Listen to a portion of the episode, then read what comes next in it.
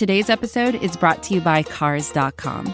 With over 2 million vehicles and 50,000 more added every day, Cars.com will match you with the perfect car for you, your budget, your life, your style. And if you're ready to say goodbye to your current car, Cars.com will get you an instant offer to cash it in. Just start by entering your license plate and get matched with a local dealer who will write you the check. So whether you're looking to buy or sell, just go to Cars.com. It's magical.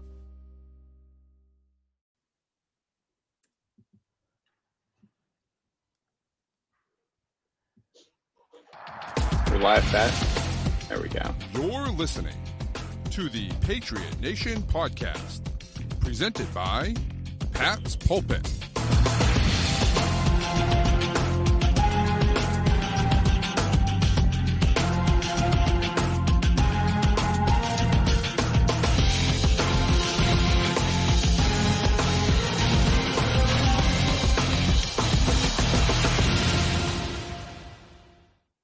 All right, we are live with another Patriot Nation podcast.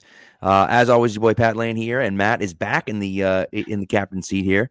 Uh, we appreciate you having us uh, uh, coming through, Matt. It's a, it's you know, we haven't talked to you in a bit since last week, and it was another heartbreaking game past weekend. Of course, uh, on Christmas Eve, it just just brutal loss to the Cincinnati Bengals once again. But you know what, Pat? I'm back we have new life here thanks right. to the Green Bay Packers. Somehow, the, our playoff destiny is in our hands right now, and you know, it's maybe it's maybe I shouldn't. I have hope. You know what? I've got yeah. hope. Rebellions are built on hope. It's true. It's yeah. true. And, yeah. So this is. I told you I, I had a, a thing for you here. I wanted to lead off with. Yes. All I'm gonna say is the last time the Patriots lost a game on laterals, and then followed that up with a loss the next week in close fashion to an AFC North team. They then won the final two games against the season against divisional opponents and made it to the playoffs. Quite true. That is quite true. Uh, and uh, then I think actually won the Super Bowl that year as well. So they did do that. uh, so you know, yeah, it would be bizarre if that happened twice in four years here, five years. Yeah, I can't imagine. I, but you never know. I mean, you never know. I suppose never, anything is possible. Any any given Sunday. That's what they say. Right. That is very and true. The way the way the Miami injury report looks right now, this Sunday should be uh, better than most given Sundays. I'd say for the Patriots. Well, I mean, really though, based on the Miami one. Well, because the Patriots have the Patriots don't have a cornerback. They have zero cornerbacks on the roster currently. I believe I heard a rumor that Earthwind Moreland was coming out of retirement to, to come play corner for the Patriots uh, on on Sunday against the against the Dolphins because they literally have, have no lineup. Yeah, it's uh, it's not great. Uh, the injury report. We're recording this Thursday night, so the final report will come out on Friday. This is the list of guys that didn't participate. Yodny Cajuste with an illness. Damien Harris, that's not injury related. They said that's personal, so everything's okay there.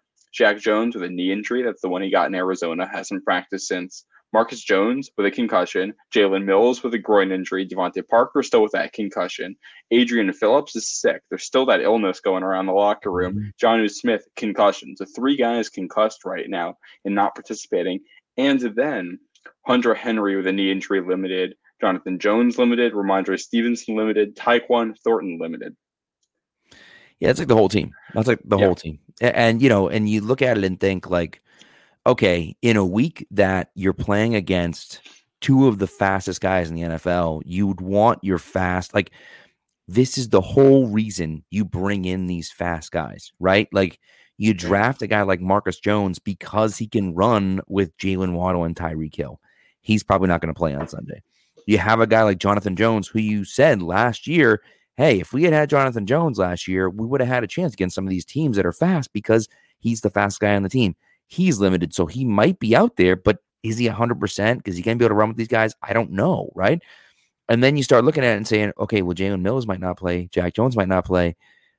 I mean, is Shaun Wade going to be the starting cornerback? Like that's that's not good. That's really not good, right? And and listen, we all know I love Myles Bryant, but like Myles Bryant can you imagine Myles Bryant one on one against Jaylen Waddle. I mean, like we'll we'll lose by a I- by by seven hundred. Like it's just like Uh, yeah, I unfortunately I can't imagine that. It is not very hard to imagine because you don't have to picture Myles Bryant being near Jaylen Waddle for most of Right. that most of that sequence. right, yeah, and it's not great. It's not great. So that's Miles Myles Bryant is a fine to very good depth corner and safety. Like the Cincinnati game, they had him playing like safety at points and dropping him back, and he can kind of mix things up and do a bunch of stuff. He's fine as long as he's your depth option and not matched up one on one with guys.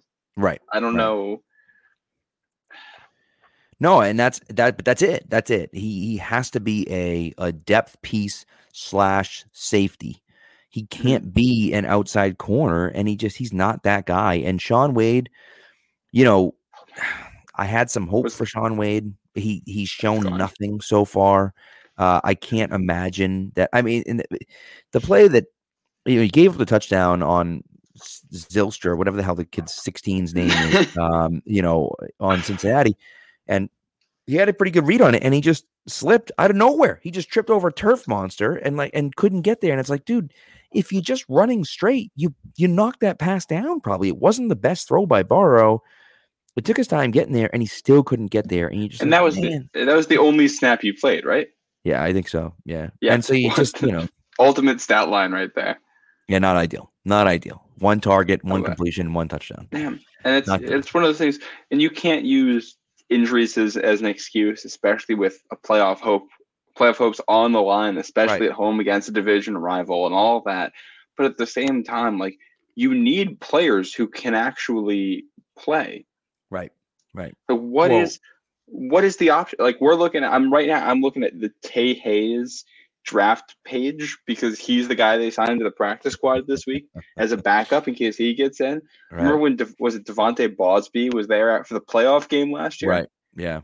Yeah. And you just, you know, like th- this is part of the problem, right? Is that, you know, oh, great idea here from Dark Blue Gold.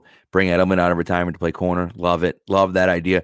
I mean, when Mike Reiss is throwing on the around the idea of Lynn Bowden coming coming off the practice squad and playing corner, that's not that's not a good sign. So No. like, you know, Obviously, Mike Reiss has lightened up over the years here and is having more fun with it as a reporter, but that's that's too close. I don't, I don't like that. yeah. And that's and that's one of those things where it's like we just don't have anyone, right? And listen, oh, like you said, you can't complain about injuries because you're playing the Dolphins, who also have a million injuries. Oh, and by the way, they're starting quarterbacks out. So it's like, you know, so you look at that and say, like, well, yeah, you complain all you want, but like they don't even have their starting quarterback. Um, you know, and Teddy, I think, is good enough. And their two receivers are definitely good enough where you can just say, we'll throw the ball three yards past the line of scrimmage. That's it. Yep. Easy. You know, and let them and run the ball. and Teddy's going to give you balls. Like he'll probably turn it over. He hasn't. Think He, he has a one to one touchdown interception ratio this year. Even if it's bad secondary out there, he'll give you one. He'll give you some chances, and hopefully they get one of these guys back, maybe two, so you can just have somebody out there. Um, but that it's the onus then becomes on the offense, Right. Because this is uh this is a Miami defense that has not been good this year. I think it's the best performance Miami's defense has had was in the opener against New England. Yeah. That's the best they've looked all year long. And schematically, they're kind of similar to what Arizona does. They like to bring a lot of blitzes at you. They try to confuse you and try to get you to throw picks and make mistakes and blow blocking assignments and all that, which are all things that have been weaknesses of this team, which is why they struggled. But Yeah. they had they put up enough points against Arizona to win. It wasn't a phenomenal offensive showing, but they did enough to win. If the Patriots to win this game, I think it's going to end up looking a lot like that win if they do come away with a win. Well, and that you know, the hard thing is that you're gonna have to kind of win ugly, right? And um, you know, and and kind of try to just get out of there with a win, right? And just say, you know what, we don't care what it looks like on the field. What difference does that make? Just just get out of there with the win. And you know, I I flip back and forth because some days I just think lose the last two, get a better draft pick, and just be done with it. So what? You know, so you finish seven and ten. Who cares? You know what I mean? Like, Mhm. what's really the difference, right? Um, what's what's really the difference? I guess is is the question. But then then I look back, then I flip back and forth, and I'm like, well, okay, you're the seven seed. So that means that Buffalo is the number two seed. You would have gone to Buffalo and won the, the week before. Now you got to go back to Buffalo and play Well, and that's- again. Uh, You It's know? not. It's not a sure thing that Buffalo is going to be that two seed either. true. Because the Bill the Bills play at Cincinnati on Monday night. The Mhm. Bills lose that game, and, and the Patriots get into the playoffs. The Bills are probably the three seed, and this sets you up with, depending on what happens, a rematch with Cincinnati. There, a team that they just played close. Right. I don't think they're Cincinnati is a better team. But Way if better, the Patriots get a little bit healthier between now and then, which I you have to imagine they do a little bit, yeah. then they can. We've seen they can give them a game. Yeah. You never know Hey, what's going to happen at that point. That'd be wild. Wouldn't that be crazy if you get, you know, you get into the playoffs and somehow find a way to, to play Cincinnati in Cincinnati and, you know, and you're able to just muck it up and keep it close with them, you know, and and Yeah. somehow come out of there with a win. And now you're going into the divisional round. Like, what the hell's going? I mean, it'd be wild. It'd be, you know, it'd be crazy. Yeah. But it- but again, it's not with the way the NFL is this year. It's not outside the realm of possibility. And again, I think the we've all kind of talked about the Patriots defense and how good the Patriots defense has been. And without their top four corners, it's not a, that's not a, a sure thing for sure. But it's like, you know, if you can get some pa- some real pass rush this week, you can force Teddy into making some bad throws. Maybe he throws a pick or two. Maybe you return a pick for a touchdown. Maybe you know who knows, right? But I still think that it becomes one of those things where you sit there and say, like, hey, we have a shot, and this defense gives you a chance against any team. So you go into Cincinnati Yeah. and you probably lose that game, but there's a chance that you don't, right? And like, and so I don't know. I mean, Cincinnati, Cincinnati's given up six, six second half touchdowns all season long before Mhm. last Saturday, and they gave up two against the Patriots. One, obviously, the, the third one was was a defensive touchdown by the Patriots, but and, uh, you know, hail mary, whatever, it doesn't matter. Like you know, it's still a touchdown. Offensive touchdowns and offensive touchdown. So they scored two in the second half. Uh, and I believe Cincinnati only given up six all season long, and that might be wrong. They, they may have given up one the week before that, but it, I know it was six, reasonably close to when the Patriots played them. So they don't give up many second half touchdowns, and the Patriots, you know, put up No. 18 points on them in the second half. Yeah, and they they got a little luck on the way to doing it, but Yeah. to an extent, I think this offense has earned a little bit of luck. The offense has been really bad, but also has done some good things and just not gotten rewarded for it at points. And uh, it's like we said, it feels like the deck's been stacked against them a lot this year, where just every single time things start to go in the right direction, something else goes wrong. Right. this Right. team's not good enough to overcome that, especially with this coaching. Um, so if there's there's one um, takeaway I really had from the game against the Bengals, and I, I've been sitting here talking about how defendable of a hire Matt Patricia is to kind of do this, that he's not the absolute worst, that he's not the cause of all problems. Uh, after watching Kendrick Bourne go off like that in the second half when he finally got out there, that had me ready to, to throw something into the wall because it's Right. just if he- like and it's Bourne has been up and down this year, but to not be giving him some of those chances before is really inexcusable. Yes, born again, dark blue Mhm. gold, reborn, however you want to say it.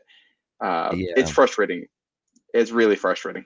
Well, and the hard thing is that you know he's capable of this. He did this last year at the end of the year. Like this is what Kendrick Bourne did last year at the end of the year.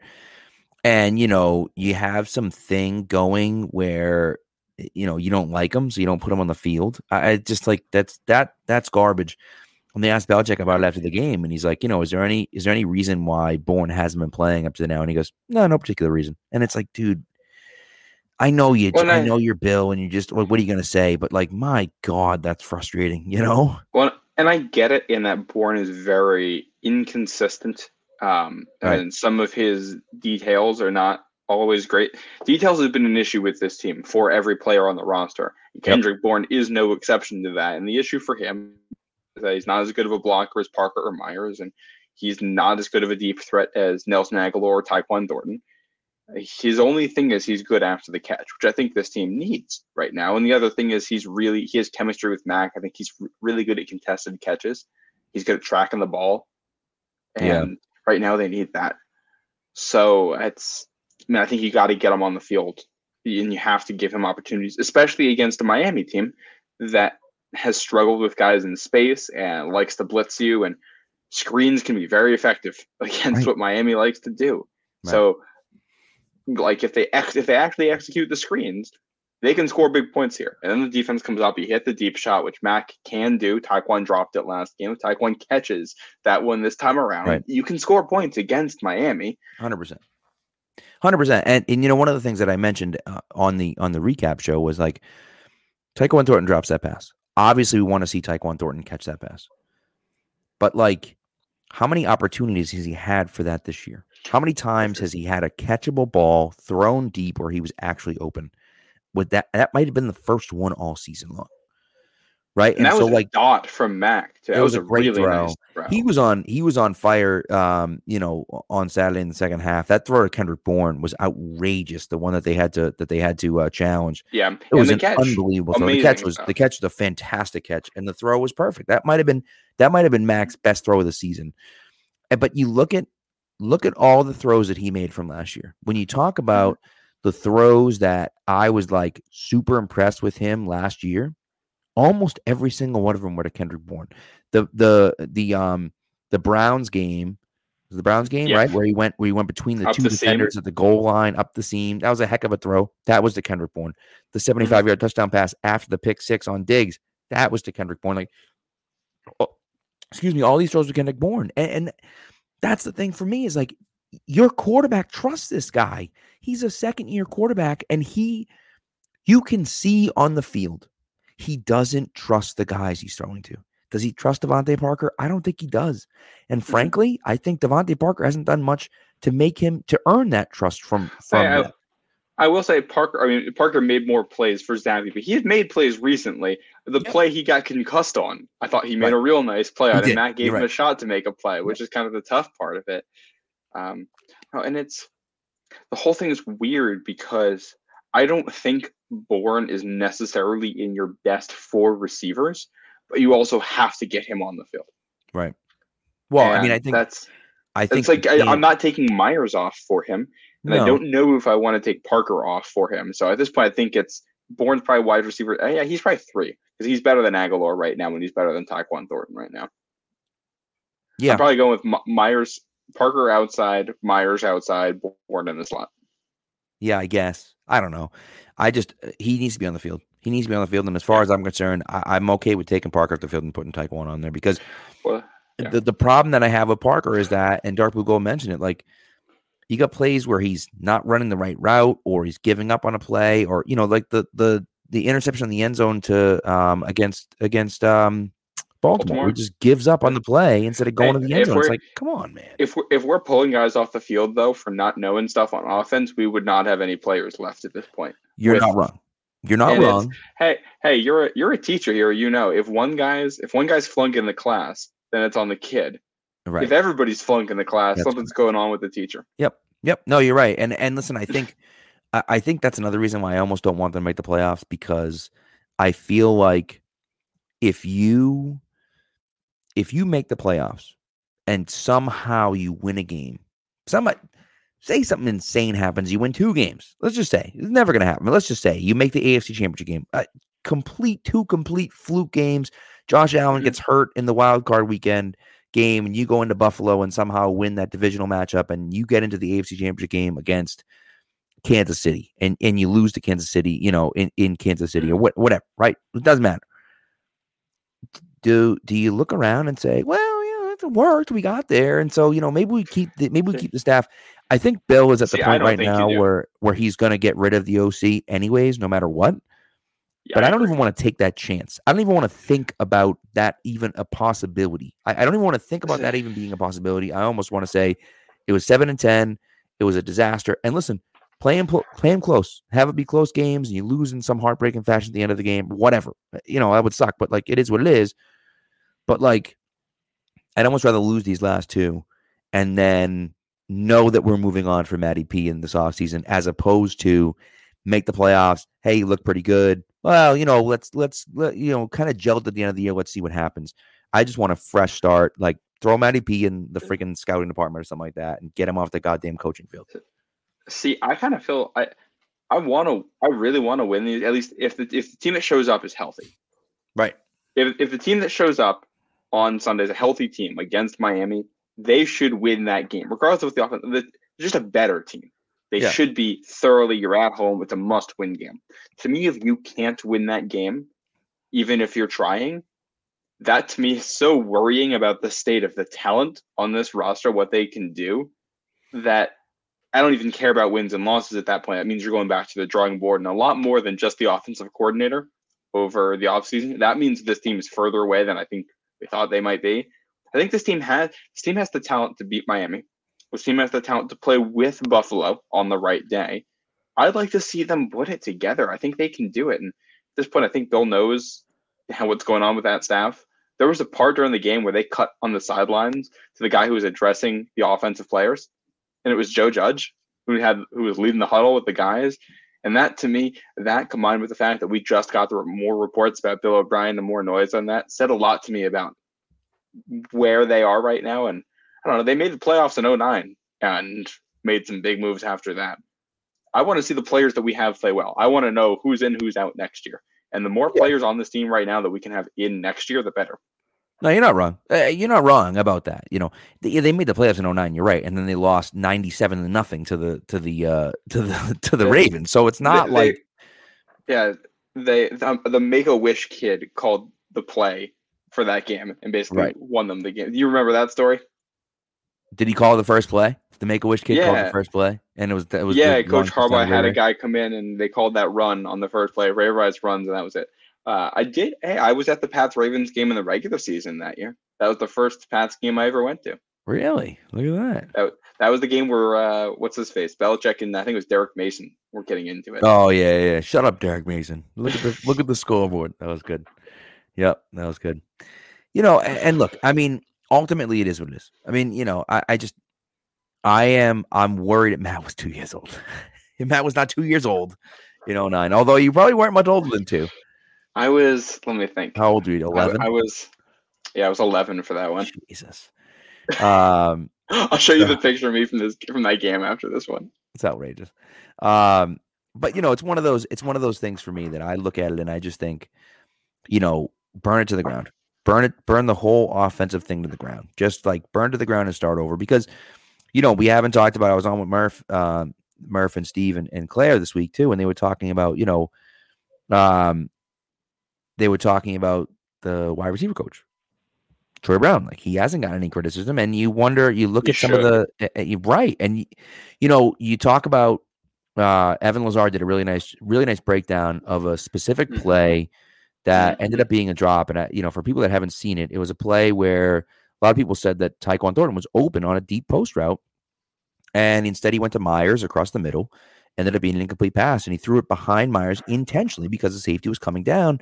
And it looks like Tyquan Thornton is open, but he's not because the only's open after the safety declares for the underneath route. Fine.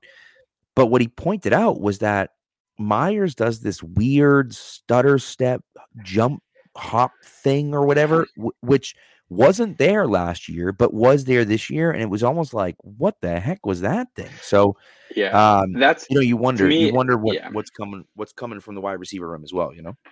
Well, and it's the one thing that kind of stands out to me as a whole when they were trying to switch things up and build the playbook for this year. The talking points we heard were about making it simpler and making it so that players could play faster. Like Right. basically, not trying to win less with scheme and more with just execution. What you do, partly if you think you're more talented, I think what, what we may be seeing right now is these may have been adjustments because guys weren't getting it, or I, I don't know, but Yeah. they're not playing fast. They're not playing like they know what's going on. You can tell, and Right. that's where that's where part of me is like, they probably they lose that game on Saturday, and they probably all go home thinking, well, that's it. We're gonna we're gonna get two more games here, and that's it. Some of these guys are probably thinking, I get one more game in Gillette as a Patriot, one game up in Buffalo, and I'm in a new team next year. Now suddenly you get this second life from the outside, and maybe that adds a little extra motivation here. They don't Yeah, need to be perfect, but we haven't we haven't really seen like a really well executed game on offense this year. And I think even with bad coaching staffs and bad teams, you always get one game in there where they like put stuff together randomly and things come together. And are we due for one of those a little bit too? Yeah, you never know. Just you never know. sheer luck, I feel like Right. there's got to be one of them out there. Well, and uh, you know, Devin McCourty talked about how when Matty P was the defensive coordinator, how you know how the the defense was the same defense that they ran, but they had so many checks at the line. They had so many Mhm. different possible variations of every play that sometimes it could be a little confusing um, when you were calling plays and when you you know when a play was happening, what exactly were you supposed to do? And I wonder if that's not happening on the offensive side of the ball too right now, uh, because they are. It just seems like everything's so slow to develop. Everything is so. It just. It's like it's a real struggle for them Yeah. to move the ball, and you know, it does not seem like a simplistic offense. I can tell you that much. No. Well, it's it's hard to tell anything about what's going on with the offense. So I don't know. That's where I'm hopeful that you could just one game plan. That's where Bill's always been good. We're gonna scrap Right. everything else we did this year. It's one game plan. It's a home game, Miami. You got to win it. Right. You don't have to do anything fancy. You just got to get the win.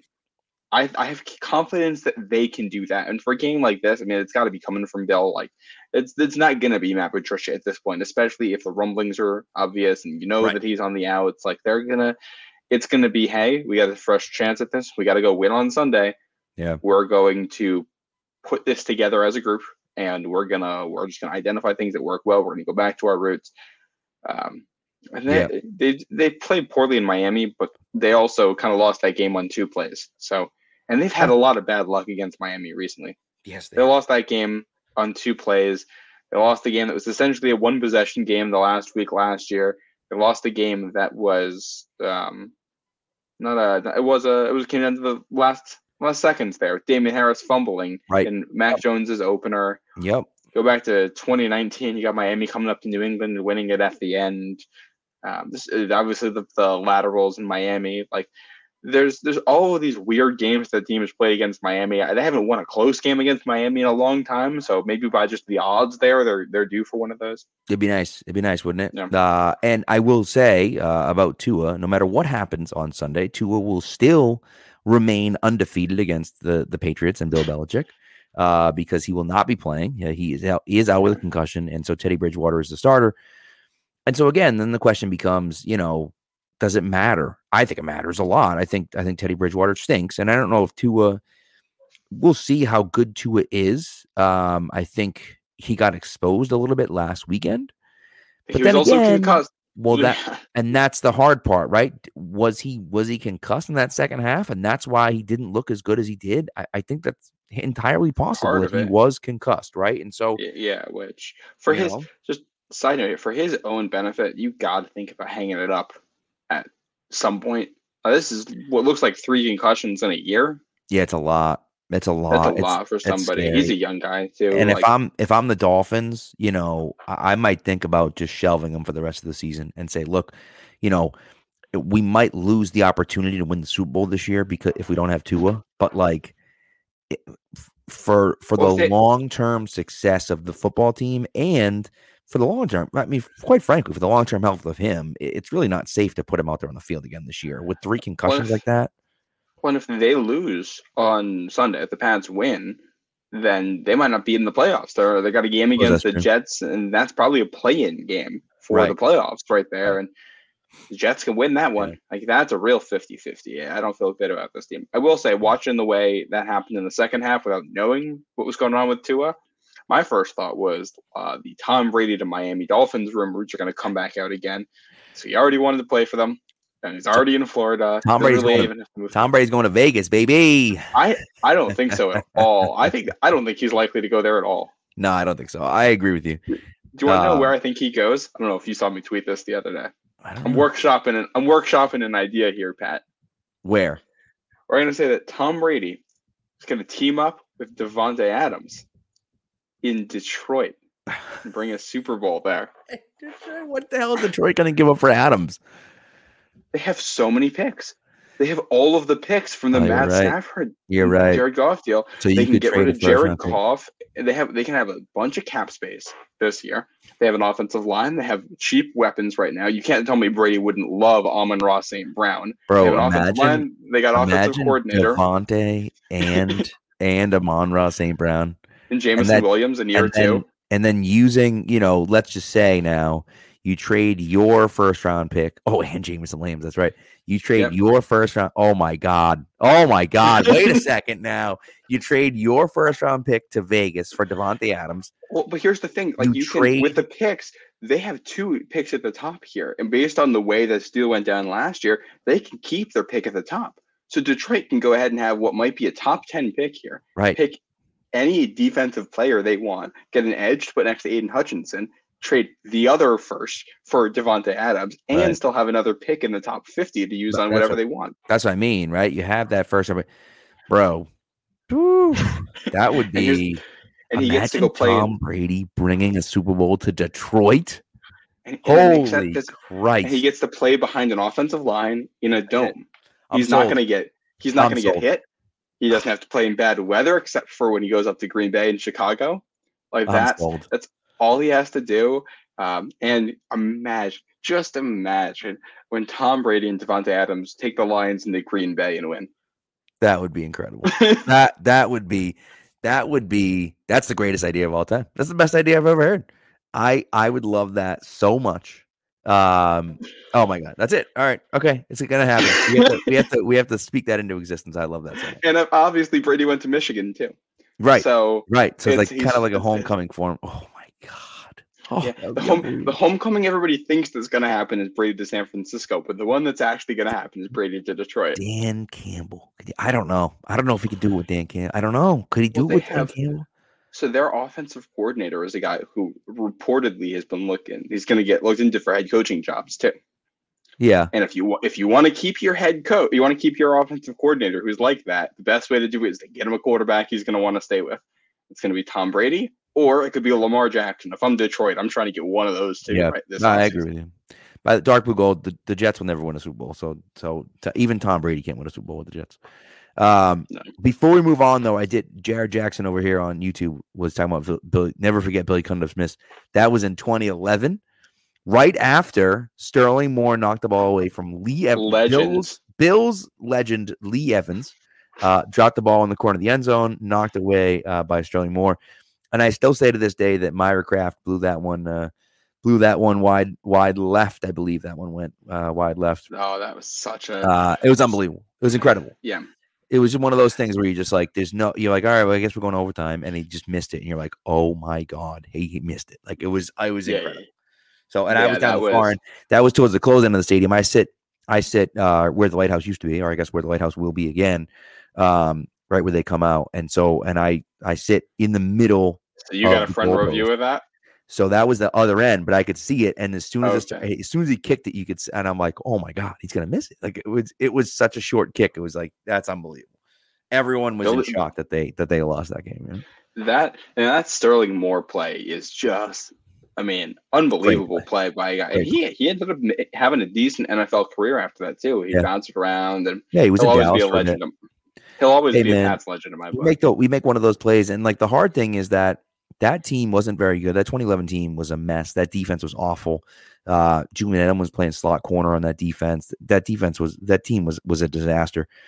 But their offense was so good. And gronk of course uh freaking what's his name over there? Um the uh the the safety uh pollard. Was it pollard? I think it was. Um who Yeah, yeah, uh yeah who sprained gronk's ankle. Really kind of didn't break his ankle, but gave him a real bad sprain.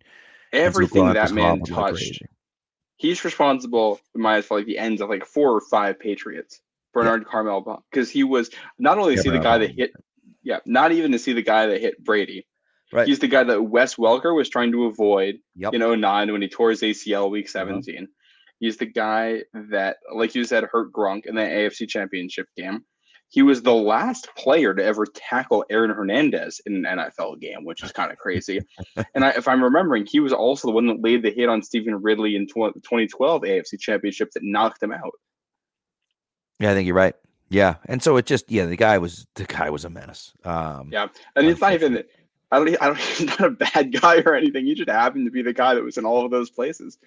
Maybe. Only, maybe. oh, you, the only one of those you could argue was even close to dirty was the Ridley one, and Ridley kind of put his own helmet down into it too. Yeah, So, he'll always he'll always be a bad guy to me. So uh, oh, he, he could be. He's always the bad guy, that's for sure. So, but uh, but yeah, so we'll see. And look, I mean, you know, can they make a little bit of a run this year? It's possible, certainly possible. I'm not, I'm not, honestly, I'm not ruling anything out. I just don't know how. I don't know how they they actually pull it off, but you know, we'll see. We'll see. It's and it's it's football. A weird thing has happened in this sport.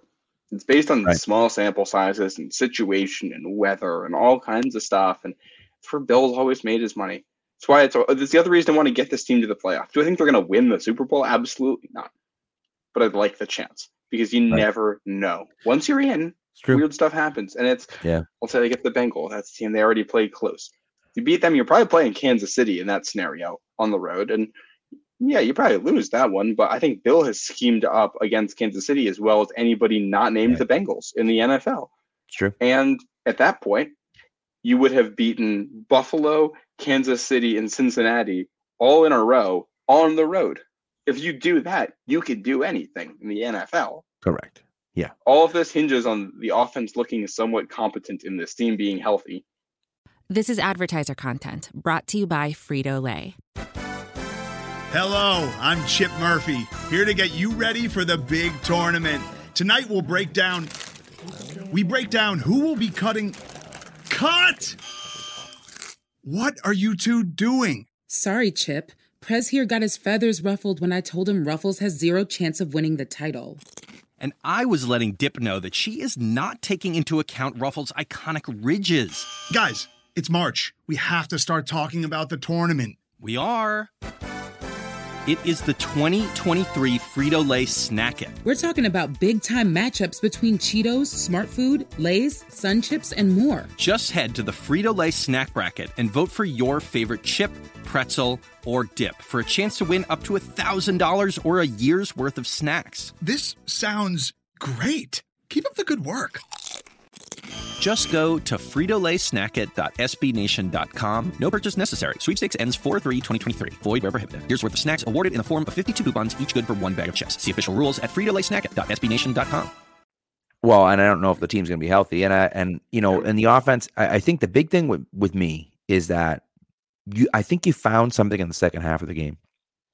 I think you found a little bit of something in the second half of the game, and just start calling plays like that. And I don't, you know, let Mac throw it out, air it out a, a little bit.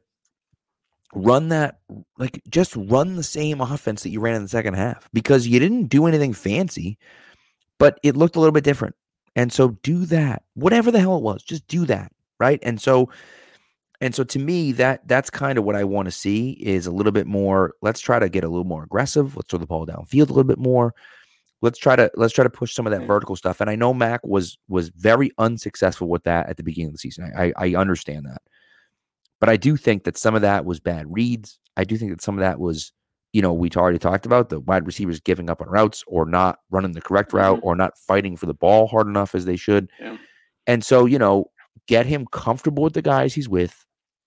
Have him throwing those passes to Kendrick Bourne, to Jakobi Meyers, to guys that he trusts out there. And eh, you know, and see what something happens. I'm gonna something I'm gonna throw into this conversation too. That comeback happened once the tight ends got hurt and I had to Yeah. start using other people. Right. I don't know if that's fully a coincidence. Uh, I've been uh, the the Sco the Sco Show Slack channel. The Sco Show doesn't exist anymore. But the Slack channel is still alive and well. We've been talking about this for a little bit, and I'm kind of on team get rid of the tight ends. I think you just kind of eat the money on both of them, get rid of them this offseason and figure out something else. There's some good guys in the draft, and you figure out something else you can do with that position because I don't think those guys are working. Uh, maybe you maybe you play a little bit more for wide receiver this week Yeah. and try to spread them out, and you get all of these guys on the field that we're talking about. Maybe you see what Scotty Washington can do. He played last week. It's No. probably not that good, but can he give you half a decent game? uh, you can't. He just put it on. He was put on IR today. So, so he's How gone. did I miss that? He gone. Uh, oh my goodness. So yeah, so no, no, no Scotty Washington. But I will say, look, I, I do think you had a successful offense last year with Hunter Henry in the mix. And I think that, you know, I think that you can you can try to involve Hunter Henry in the passing game and, you know, and get things going with him. I think the problem is is that, you know, they flooded the middle of the field and they've taken away that middle of the field pass that was so you know, important for the Patriots and has been so important for so long. And they've really struggled to do anything about it, you know. And instead of instead of you know going to the boundary, they've gone deeper than just the middle of the field. And it's like, well, that takes too long because the offensive line can't block for you, right? And so those are some of the things that that you know that concern me. Have they come up with a with a better scenario, right? Have they come up with a better solution to you know taking away the things that we do well? Um, yeah. And and so far they haven't. And so we'll you know we'll kind of see where that goes. But it's like you know I don't know I don't know what you're going to end up doing, but it just it's uh they really have to figure something out because it's been a mess. It's been a complete mess, and you at least have to look competent, you know. Uh. And they haven't done that. And maybe that means we see Matt Sokol on uh, on Sunday. Hey. I liked him in the preseason. I thought he could be a fine depth tight end. So let's see what it looks like. Why not? Yeah. Yeah. Yeah. Um, uh, we got a question here from Dark Blue Gold, and I actually want to talk about this real yes. quick. Uh, Dark Blue Gold asks, slightly off topic, but do you think McDaniel's head coach outlook is toast, and would he come back down the line? I want to bring something up here because I think the Raiders are getting just a little bit too much hate this year. Yeah. Last year they overperformed. They won basically every single close game that happened. Right. The opposite has happened this year. They're four and eight in close games. But the offense is ranked higher in points scored, and the defense is ranked higher in bo- points scored than it was last year. And that's with Waller and uh, Renfrow missing a ton of time with injuries. Yeah. And that's with the offensive line being hot garbage still. I think the real issue here was they traded for Davante Adams thinking he would solve all of their issues when they really weren't that good of a team last year. I don't think McDaniels is a great head coach or anything, but um, I think this is this might be a bad team that he is coaching up to look like a half decent one. And the reason that we all think he's so bad is because he's coaching the team into some of these situations in the first place. My my favorite. So Emmanuel Acho uh, posted a, a, video on TikTok, and I just it was just oh no, it was hilarious to me because he's on his whatever TV show he's on ESPN, and he's shouting about how it's so in the injustice of Derek Carr being benched and you know, and it's, oh, well, you know, this guy, first round draft pick, he's cut. This guy, first round draft pick, he's cut. This guy, first round draft pick, he's cut. This guy, first round draft pick, he's cut. And he's going on and on and on and on and on. And meanwhile, Derek Carr's more, it's not a car problem, it's a McDaniels problem. And I'm like, wait a second. Trust me, I just got there, bro. Like he didn't draft he didn't any of anything. those guys. They drafted yeah. zero of those guys. What he did was cut all those bums because they all sucked. Like, what do you yeah. want him to do? And so, like, you can't, you know, you can't make the argument of, well, you know, that they they've sucked at draft in the last four or five years, and because of that, now, and he, you know, it's like and he's saying, "Oh, Jon Gruden was a problem, and Henry Ruggs was arrested for manslaughter, and blah blah blah." And all uh, well, that's not list. anybody's fault but Henry Ruggs. Correct, and and but he's like, and he's like down the line, down the line. This is what Derek Carr has been through, and this is the adversity he's faced and stuff. And it's like, well, yeah, but like, he's been with McDaniel's for the year now. McDaniel signed him to an extension because because Davante Adams obviously wanted to play with him. That's why. That's one of the reasons why he came to Vegas and played there. But at the end of the day you know, they structured the contract in a way that they could get, out, out, of, it, it after this year because they weren't sure about him. And so they played the full year with him and they're like, bro, he ain't it. This guy ain't it. Right. But if he gets hurt, then we're screwed. So we're benching him. And and that and look, it is what it is, you know? Yeah. Yeah. And it's just like I I don't think Josh Manuel Josh McDaniels is an exceptional head coach or anything. I don't know if he ever will be. I think taking this one year and looking at it too closely is, I think it's people reading too much into what happened last year for the Raiders. The Raiders were not good last year. This is basically the same team as last year. And you could say, oh, they had Davante Adams. Well, they needed that when Renfrow and Waller are playing like right. basically none of the games this year. It, it's static, and it probably shouldn't be. It's probably not a great sign for McDaniels that he can't coach up some of this stuff. But uh, it's let's give it an offseason here. And I like Derek Carr.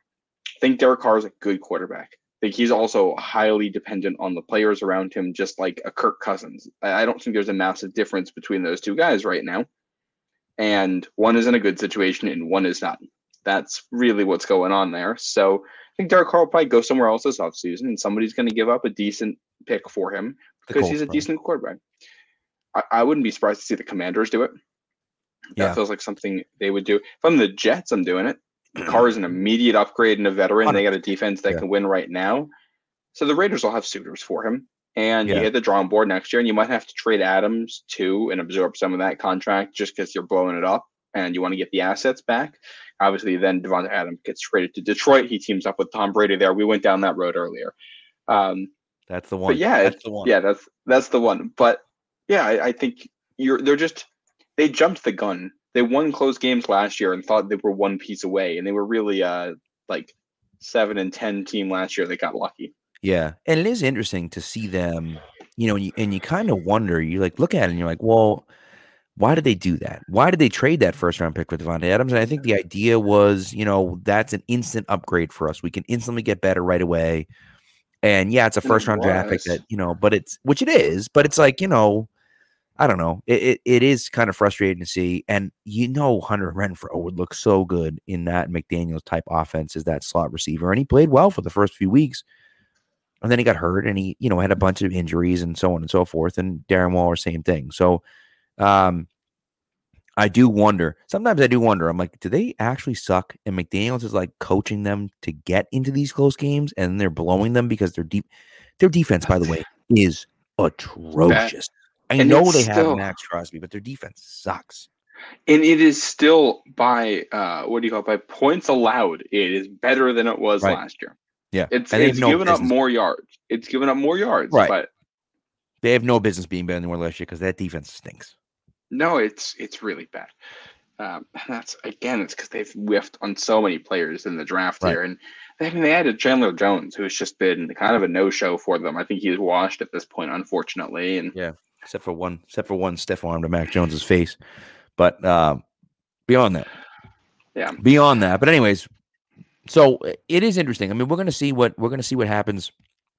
I do think, I do think that you you're in an interesting spot. And you know, in the Belichick coaching tree, I think is a whole thing we can go down. And and does B Flow deserve another job? Will B Flow get another job? I don't know. Uh, of course, he's on the staff. He's on the staff in, in, Pittsburgh. I think he's a very good coach. I think he's a very good coach. Um, and so we'll kind of see where that goes. Does Bill O'Brien come back into the league with the Patriots or with someone else? That's what I think. You know, if I if I had to put money on something here, it's gonna be so like Patricia gets promoted out of the position, back right. up into the press box where he doesn't have to interact with players and he can just be a brain that Belichick bounces ideas off of. Which I think I think it's I, Patricia gets a lot of hate and he deserves a lot of it, but he's not like awful at what he does. Like he's I think he's a good ideas guy. I think he just I think there's issues with the details and the execution there. So you could have right. up in the press box where it's all ideas for him and he can do that stuff. And it's, I think that'll be a good spot for him. Yeah. I think you might have to look at a new wide receivers coach. I think you probably want to look at a new, um, what do you call offensive line coach or an assistant to come in, promote the guy who's the current assistant to full time, bring in another assistant, get some new eyes in there, and but keep continuity. Continuity matters. So keep one guy that they're familiar with. And then I don't know what you do with Joe Judge. I don't know if he's the issue or not, but uh, you could probably send him back to special teams, and I wouldn't complain about it. And if you bring Bill O'Brien in, he can also be the quarterbacks coach. He's done that before. He's very familiar with that with young guys. Yep. Um, they put it all together, and I don't know how good the offensive staff is going to be, but it's a huge improvement. And this this team has the right. talent to be a top half of the NFL offense if the offensive line is competent, and I think it will yeah. be next year because I don't think they're going to let this happen again. Correct, and and I think I do think Troy. Look, I, I, think Troy deserves to be a coach somewhere. I just don't know if it's if it's at wide receiver. I don't know if he's the guy to do it as the wide receiver coach, and, and maybe it's not all on him. I don't know, you know, and maybe it's some of the concepts that they want to run look a little bit different, but it just hasn't looked good from anyone. Um, and the, you know, and so the other name, wonder. Yeah, the other name I'd bring up there too is Nick Caley, who's the tight ends coach. Typically, right. tight ends coaches are guys who are groomed for head coaching or offensive coordinator positions down the line. The last tight ends coach we had before Nick Caley was Brian Daboll, now a head coach. That's this right. is they come up there because the tight end coach doesn't do a lot. When the tight ends are working on blocking drills, they're with the offensive line coach. When they're working on receiver drills, they're with the receivers coach. So the tight end coach gets more time to view from the wide angle lens He's been there for a while. They blocked him from doing interviews in other places. So if they promote from within to offensive coordinator, I think it's probably him. What's interesting is that they didn't do that this year, and, that Yeah. and I don't know if that was a little bit of a red Nick flag to Haley, me. right? It's a red flag they didn't promote him, but it's a green flag that they blocked him from being interviewed. So right, I don't which know is what kind of like means. if you're not going to let him interview, why wouldn't you give him the offensive coordinator? It just it didn't make any sense. Um, and so Yeah. you know, I don't know. You have Matty P there. It's not like you needed to convince Matty P, Matty P to do something, and you like, oh, he he wants to be the offensive coordinator. I, I don't know. It, it was a bizarre. It was a bizarre situation this year. So yeah. And then I um, think you have to watch for Jerod Mayo on the other side of the ball here. yes, um, because he might get poached away somewhere. And there's a world where Matt Patricia is just flipping over to the defense next year to replace Patricia or to replace Mayo if Mayo goes. That's that's a situation we should prepare ourselves for. please don't let that happen. Please, God, do not let that happen. I'm just putting the thoughts out there so we can talk to our therapist about it now and start getting the ball rolling on the paperwork. Yeah, let's hope not. Let's hope not. So we'll see. Yeah. But uh, you know, Yeah. and uh, Matty P was was an okay defensive coordinator. He was an okay defensive coordinator. He was pretty good. They were they were almost Um, top ten in points allowed when he was when he was the decent. They also so. they also had a ton of talent back then too. And the one Not- year they were really bad was the year they lost to the, Mm. the Eagles in the Super Bowl, and I think that had mostly to do with the talent, especially along the edges of that roster. And Right. Eric Lee and James Harrison and Marquis Flowers all playing important roles. Johnson Bademosi, Jordan. Richards, all guys who played real snaps in a Super Bowl. Yeah, Yeah. hey, if you if you want to if you want to believe that your dreams can come true, just remember those guys played in the defense in the Super Bowl. well, James Harrison makes sense. Forty three year old Yes. James Harrison or whatever he was doesn't. maybe not so much. Right. Yeah. Yeah. Yep. Yeah. So Uh, before we go, I want to bring up one other thing for this. yes, Kind of disappointing to me. The weather for Sunday. Have you seen what the weather looks I'm like? I'm pissed. I'm I'm like really this should be a snow game, Yep. and we're getting a freaking rain game. It's gonna be in Yeah. the fifties. What's the point of home field advantage against the Dolphins in January if it's not gonna snow? Bills Yeah. just got it. Why didn't we get it? I'm very I'm very pissed about it. And and uh well they just changed it because I looked at it the other day and it said rain on Saturday and not on Sunday and I was like you've got to be kidding me. We're not even going to get rain. Um but rain yeah, in the morning now is what not it great. says. not great. Not great. But what are you going to I wanted the bad weather game. We haven't had one, and um, I will say, uh, depending on what happens in this one, though, if the Patriots win and that game against the Bills becomes a win and in for the Patriots, that game might get flexed because they could put games on Saturday. And I could true. see a world where they want that as the Saturday night game because they know people will tune in. And then if the Patriots lose, then Jets Dolphins the next day is a win in your in game. They realistically though, they probably put both of those at the same time. No no shot they'll put it on Saturday because the Bills are playing on Monday night. I can't imagine they would, they Oh, would make the Bills no, play they Monday to Saturday. before. I mean, I guess I guess they could, but I'd be surprised if they did. I would I the- wouldn't. do you no do you think the NFL cares about player safety? They don't. They don't. That's. They don't. yeah, They'd put it on Thursday if they thought it would help ratings. Yeah. Which hey, if we uh, Hmm. uh we were talking before before the show about like possibly doing an episode where we talk about NFL hot takes and things we would change about the NFL. The whole idea had been workshopping in my head about how to change the schedule and make it more fun and better for the players. Yeah, So, agreed. I got- agreed. Oh, we're gonna go. We're gonna go through a whole schedule thing. It's gonna be great. That that one's gonna be fun. So, Are we gonna have competing schedule proposals here? I think. I think we might. I think we I'm might. curious to see how much overlap there's gonna be. It would be fun. It would be fun. So, uh, but all right. So, long story short, the Patriots have uh, you know a must win against the Dolphins with Miami's backup quarterback in there. And, and you just feel like you feel like if the Patriots were ever going to win, that, that today, you know, that that Sunday has to be the day they do it. New Year's Day, of course. It- you know, it, it should be. I don't know. I don't. I don't know if it's good or bad. I don't know what the hell's going to happen. I, I honestly don't. I just is You know, you look at this team and you just wonder like do they have it do they have enough to get it done and i don't know the answer to that question but I think yeah, I think you know I think the worst case outcome from the next two weeks for the Patriots is you scrape by a Miami team that has Teddy Bridgewater and a quarterback. The Bills somehow wrap up the one seed this week rest their starters next week, and you barely beat Buffalo, and you back into the playoffs to go play at Kansas City or Cincinnati or wherever it is, and you get killed. That's the worst case.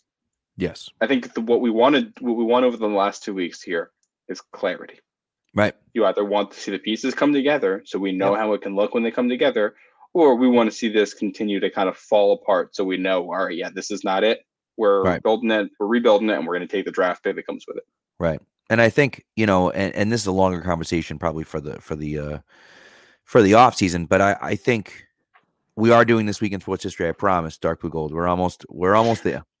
Um, but you know, I, I do think that Mac well, the hard thing is you don't know if Mac's the problem or not. That that's the hardest problem. The hardest part about this year is that you went into this year saying we don't know if Mac is the guy or not. And then by the end of this year, we still don't know if Mac is the guy or not. You're in if you're if you're a Jets coach, you walked into the season saying, Hey, we're not sure about Zach Wilson yet. He didn't look great last year, but maybe he can be better this year. You're leaving the season saying, Zach Wilson sucks. He's not the guy. We got to get rid of him. We got to move on. You mm-hmm. know that. You don't know that about Mac Jones. You don't. He looked bad for long stretches of this season. Mm-hmm. Statistically, he's having like, you know, arguably a worse year than, than Cam Newton, right? But is it all on him? Is it some of the coaching staff? Is the new is it the new offense? It's- you don't yeah. know. And that's the Yeah. worst spot to be in. Yeah, yeah, and that's that's all we want here, and that's he's going to be the quarterback next year. I think that is almost unless somebody's giving you number one overall pick for Mac Jones, like he's Right. he's going to be the guy next year. You're going to roll with him. It's worth it for the contract anyway. And if Mac ends up being the guy next year, if he if that's when he comes through, a new offensive coordinator, things click for him. This team can be a Super Bowl caliber team next season with the right moves. They're not like it's the NFL. You're never if you're close to being in the playoffs, you're never that far away if you're actually a somewhat decent team. You put things together and you're well coached and all that. And you get some breaks next year. You get some bounces. This team can go places.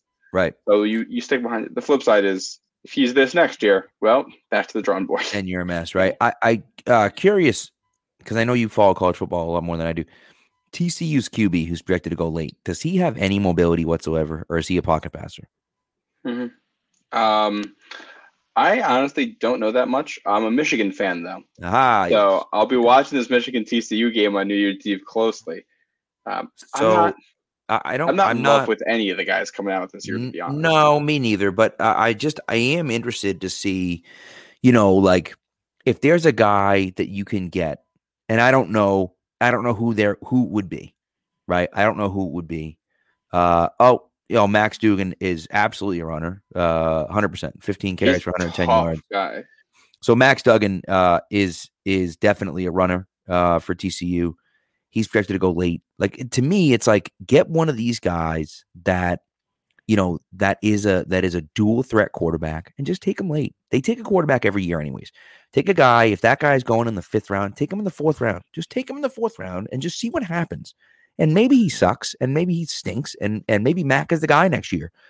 Yeah. But maybe Mac isn't the guy, and then this guy comes in, and you're like, hey, this guy gives us some flexibility in here and there. And so, you know, like uh, like 2020, they had an opportunity to take Jalen Hurts and they didn't do it. And you know, I had said all along, and I love Jalen Hurts, but I said I don't think he fits the Patriot system, and I don't think he did. Didn't they like him? I thought they liked him. I, thought think that so was the too. rumor. But they didn't draft him. Yeah. You know, Well, he, I think the the rumor second was they liked him in the second round and they wanted him in the second if they had a chance. If I'm remembering. right? And I think I think the, I think he got drafted in the second round, right? Yeah. And so maybe if he was available in the third, they would have taken him, but they didn't. R- regardless, right? I just think I think it's not it's not the worst decision in the world to take a guy who has that you know that breakaway speed, that dual threat, and just take it like Richardson's a guy from Florida that I think has a has a super high ceiling yeah. but I'm not touching that guy with a 10 foot pole before the fourth round. Like, you know, he's probably going to get drafted in the first round, but like, he has no accuracy at all. I don't know if he's a real quarterback, but like later on in the draft, I mean, why not? Is you know? everything about his profile is it's all Josh Allen. It's all big mobile guy with an arm who can do stuff and Right. really inconsistent Right. on field stuff. And the difference is he did it in the SEC. Josh Allen did it for my for Wyoming. True. I don't know what that means for him as a prospect. I haven't gotten into the tape on him yet. Some he's a love hate guy. You Right. either love the tools and think you can develop him, or you hate the inconsistency and you don't think it's fixable. I don't know. I see. I like. If we're looking ahead to the draft already, I like the tight ends. I like the kid from Notre Dame, Michael Mayer. I like the guy from Georgia, uh, whose name is escaping me at the moment. Um, he's the tight end too. There, he's the guy behind Brock Bowers right now. Okay. Is he the like six nine guy or something like that? He's a freak blocking. He is just he's like a, a sixth offensive lineman out there, and it's I'll, I'll send you a clip later. But against Oregon, it's one play where he goes downfield and he's just like flattening a safety, just throwing him to the ground, and the So next play they they hand it off to him and he breaks it. Not hand it off, they dump it off to him in the flat and he breaks one tackle and then hurdles a guy and goes for like 25 yards. And it's this guy's everything we thought Jonnu Smith was gonna be. Right. He's right. just super raw. The other Yeah. guy from from Notre Dame is one of the only prospects I've actually watched and been like, I actually see a little Gronk in him. Yeah. He wins with size, and it's like you had a tight end. If you re- reset the tight end room, add a guy there, go all offense in the draft, add a tight end, add two or three offensive linemen. Let's try to go with a shifty receiver late in the draft. Go sign Yeah. a corner one this offseason, come back, win the Super Bowl next, Right. or maybe lose to the Lions Yeah, and Tom there you go, Brady and lose to- DeVante Parker. But Hey, listen, that's the one time where I wouldn't be so upset if if if that happened, if you willed that into existence, and we as a podcast could take credit for being the first people to have the idea of Tom Brady and Davante Adams going to Detroit and winning Super Bowl, and you made it all the way to the Super Bowl next year and lost to Tom Brady and the Detroit Lions, I think I'd be okay with it. I could live with that. I could live with that. Yeah, you know, if the Lions are gonna do it, I don't. It's I don't want to be the team to beat the Lions in the Super Right, Bowl. exactly, right. icky. Right. Yeah. Yeah. So Yeah, I mean, I'd take it. I'd still buy the championship mean, DVD. obviously. right yeah so but all right let's let's we're gonna save we're gonna save the off-season stuff for the off-season and that might be next Yeah. week but you know we'll see so uh so we'll see but big game on sunday uh you know and and uh jesus hopefully they can pull it out but if they can't then they can't what are you gonna do so but uh, all right last segment of the day here we go And now for something we think you'll really like. This week in sports history. All right so i'm i'm gonna go first i have a i have a simple Go oh, do you want to go first or you want me to go first no, no, no, no, no. You can do it. All right, so I have a simple one. Back in simpler times, December 29th, 20, 2007, the New England Patriots became the first NFL team to ever finish a regular season 16 0. Tom Brady throws a touchdown pass to Randy Moss, Moss breaking Jerry Rice's record, Brady making Brady Brady breaking Peyton Manning's record on the same pass. Uh, and they they beat the Giants to go 16 and 0 in the regular season. And of course, you know, we try not to remember that season because they lost in the Super Bowl to the Giants, but uh, Super Bowl? but it was It- famously, that's the year they had to cancel the playoffs. it's a good point. It's a great point. There was no there was no playoffs that year. Um, that was uh, obviously a great game and a great season. Um, man, that team was so good. Oh God, I that team was remember so being, being a kid watching that team. yeah, just that was They were they were incredible. So, but uh, you know, it was all for naught. But it was but it was a hell of a year. So, anyways, that You was still, hey, we still, still, two. still remember the wins like that. We can say it's Yeah. all for naught, but let's be honest. We had a, good No. lot of like we do. at the core. At the core, sports are about having something fun to do on the weekends. We had a lot of fun weekends that We year. sure did. No, we sure did. You're not wrong about that. So that was that was Yeah. a great season, and um, you know, we still have two games left, and that was the last game of that season. So And that was, if I remember, was that a Thursday night or did they have it on a Saturday night? yeah, I remember it was. Saturday. It was a Saturday. It was on NFL Network. I Yeah. remember that one. So I had just I had bought my condo. Uh, my wife and I had got married in 08. and in 07 we bought a condo together. And it was like we had bought the condo like a week earlier, and it was the first time we'd ever had people over, and we didn't even have like a TV stand or whatever. I had an old flat, it's called a flat tube TV, Matt, where the TV had where it had like a back to it, but the screen was flat. It was brand new technology where the screen was flat instead of curved. Um, hmm and uh, and it looked like a regular TV, but it had the flat screen on it. And um, and yeah, we watched it. We watched that in, a- in our living room. That was the first time I had people over Oh, my uh, my condo was for for that game. So It's amazing. So I every time I hear and it's now I think defunct, but the the Thursday night on NFL Network theme song, I'm transported back to being like a nine year old watching that game. yeah, yep, Yeah. That's a, oh my game was something else. I'm gonna have to watch the highlights after this. that was a great game. Yeah. That was a great game. Uh, My on this day in history, and this podcast will be coming out on December 30th. So that's what I'm going for. Going right back to what I started the show with. And that was the regular season game where the Patriots beat the Jets 38 3, close out the regular season, move on to the playoffs back in 2018. And just a reminder why I referenced this to end the regular season that year, Patriots lost at Miami on laterals, lost at Pittsburgh in a game where they had a chance to win it, a chance to tie it late, and could Yep. not pull through. The offense sputters. You, kind of, you lose a game because of defense against Miami. You lose one because of offense against Pittsburgh. Things don't look great. Then you come back, you play two division games, you win both of them, you tune up a little bit, and that's what kind of felt like it jump started that playoff run, beating the Chargers, the Chiefs, the Rams. That's what got it going. And is that what's going to happen this year? Almost definitely not. I would not bet on it happening. But if it happened again, Never I would enjoy it a lot. As a fan Yeah. of the team, I hope it happens. Yep, that's pretty cool. That's pretty cool. That's a good one.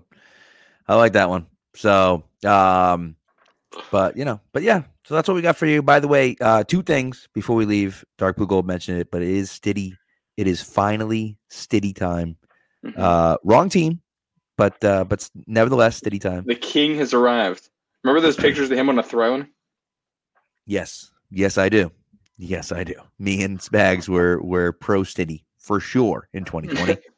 um, and uh, Dark Blue Gold did mention that Pele died today, uh, 82 years old. Uh, only player to win the World Cup three times and 1,281 goals. That's outrageous. 1,281 goals. That's ridiculous. Um, so That, that, has was to that be was. around the number of rushing yards that Tom Brady has, right?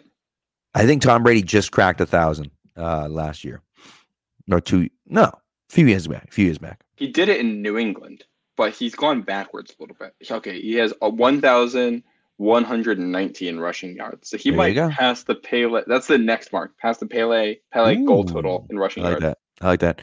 And uh, Dark Blue Gold mentions that the first YMCA was open in the U.S. in 1851 in Boston. How about that? Is that is that why you mentioned? Or is that what you asked if we were doing the segment? You wanted to pull that one Must up? have been. Well- Must have been. I love it. We love the audience and participation. Anyone that's in here, uh, feel free to drop one in, and uh, appreciate appreciate you coming through with that Dark Blue Gold. And uh, and the last the last thing is is um, it is championship fantasy championship weekend. Good luck to everyone. Hopefully you're starting Dalton Schultz, who has two touchdowns today. Uh, hopefully you're not like me and starting Dak Prescott. Although Dak Prescott has thrown now two touchdowns, so he's up to like 13, almost 14 points. So I don't want Um, to talk about fantasy football anymore. yeah, it's not great. It's not great. I'm in like 17 leagues and and I'm in I'm in two championships. So it's not great, but uh but I'm still in two championships. So at least I have that going for me, you know? I uh, So- I I lost. I lost last week. I had a chance to go to the championship, and uh, it's not in the cards. I got basically a no show for my wide receiver two and tight end. I had DeAndre Hopkins and Hunter Henry. So that's Yeah. why I lost. I lost by the number of points that my opponent got from those two slots, and I got nothing. Well, that's, you know, yeah, one of my teams one of my teams that was playing last week, I had Justin Fields. Oh, I I sorry, I had Jalen Hurts, who got hurt. So I had Justin Fields who scored 110, Davante Adams who did nothing, Rhamondre Stevenson who did nothing, Garrett Wilson who did nothing, and then I had Tee Higgins and Kenny Walker, and that was my whole squad. And it was like, dude, I scored no points, and I was like, this is outrageous that I scored no points. It was just, it was so frustrating to get there, and I was number one in points all year long. Um, finished the season number one overall in points. I actually finished seven and seven, just you know, schedule luck or whatever it does in the playoffs. And I'm like, my team is nasty, and I just couldn't, I just couldn't, uh, I, I couldn't score. I couldn't beat anyone. So that was unfortunate, but uh, it is what it is. So what are you gonna do? You know. So, Yeah. but anyways, that's what we got. So thanks everyone for for coming through. We appreciate it, and uh, and we will talk to you after the game. Well, someone will talk to you after the game on Sunday. Hopefully, hopefully breaking down a divisional victory, but we'll see what happens. Take Start off guys. 2023 in style. Yes, that'd be nice, wouldn't it? Wouldn't it be nice? Yes, and we will talk to you. Well, I will. I'll tell you what I told my students uh, before we left for break. I'll see you next year. You're such a dad.